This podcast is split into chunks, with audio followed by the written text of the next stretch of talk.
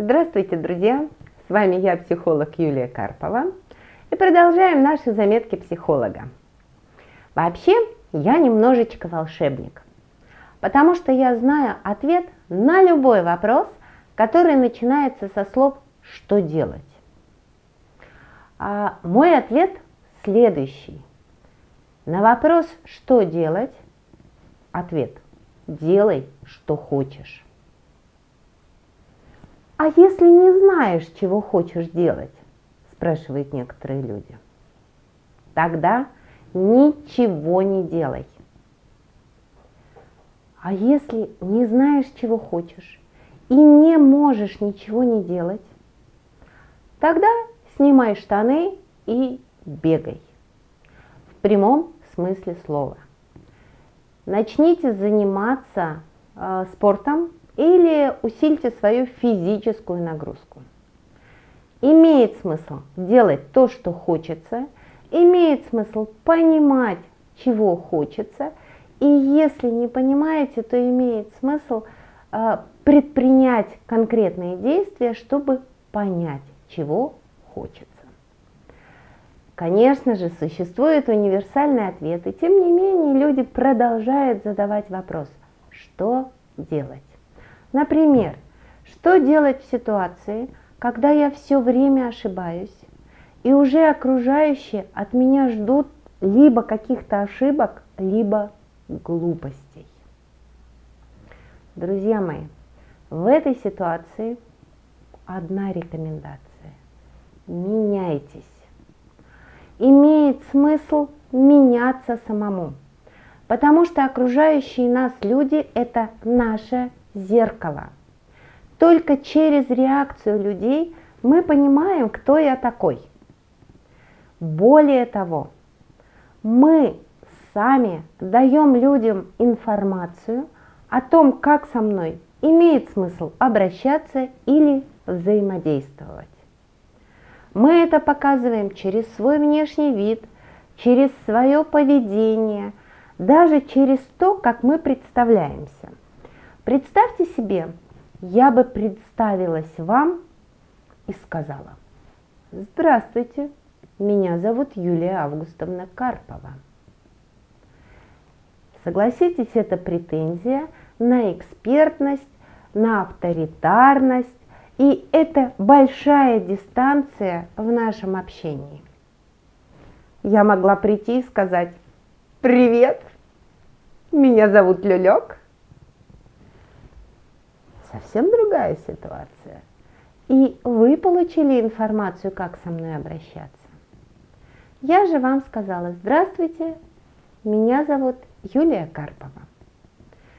Итак, друзья мои, люди ждут от нас ошибок тогда, когда мы ждем ошибок от себя сами. Когда я сам не уверен в себе, я считаю, что ничего хорошего я совершить не могу, и что таким, какой я есть, меня полюбить нельзя. И мы начинаем стараться. Мы начинаем стараться избегать ошибок, показывать себя лучше, чем мы есть, оправдывать чьи-то ожидания. И чем больше мы стараемся, тем выше напряжение и тем выше вероятность ошибок. Причин этому может быть несколько. Возможно, когда-то значимые взрослые нам объяснили, что совершать ошибки ай-яй-яй. Возможно, когда-то э, кто-то из значимых взрослых поступил негуманно. Возможно, были трудности во взаимодействии со сверстником или с первым учителем. Я не знаю, у каждого из нас своя история – и тем не менее, человек в какой-то момент присвоил себе иррациональное убеждение, что ошибки допускать нельзя. То есть человек, взрослый, успешный, умный человек лишил себя неотъемлемого права на ошибку. Неотъемлемые права личности мы присваиваем себе сами – нам их никто дать не может. И если я не присвоила себе какого-либо права, в том числе и право на ошибку, то здесь два варианта. Первое. Я либо не знаю, какую цену я заплачу за пользование этим правом, либо я считаю, что цена чрезмерно высока. Чаще всего первая ситуация, когда мы реально не знаем, какую цену заплатим. Смотрите, я как гражданин России а, должна соблюдать правила дорожного движения, например, скоростной режим. Я как личность имею право нарушать скоростной режим. Я как взрослая, зрелая личность могу с собой договориться. Я еду на 500 рублей или на полторы тысячи. Ну, когда мне очень хочется или очень нужно успеть куда-либо. И, конечно же, я хочу, чтобы не было ГАИ, чтобы не было э, камер. Но когда приходит письмо счастья, я спокойно плачу. Потому что за всякое неотъемлемое право, за пользование этим правом, нам приходится платить. Так вот, в ситуации недопустимости ошибок нам тоже придется платить за ошибки. Но мы не осознаем цену и поэтому предпочитаем их не совершать.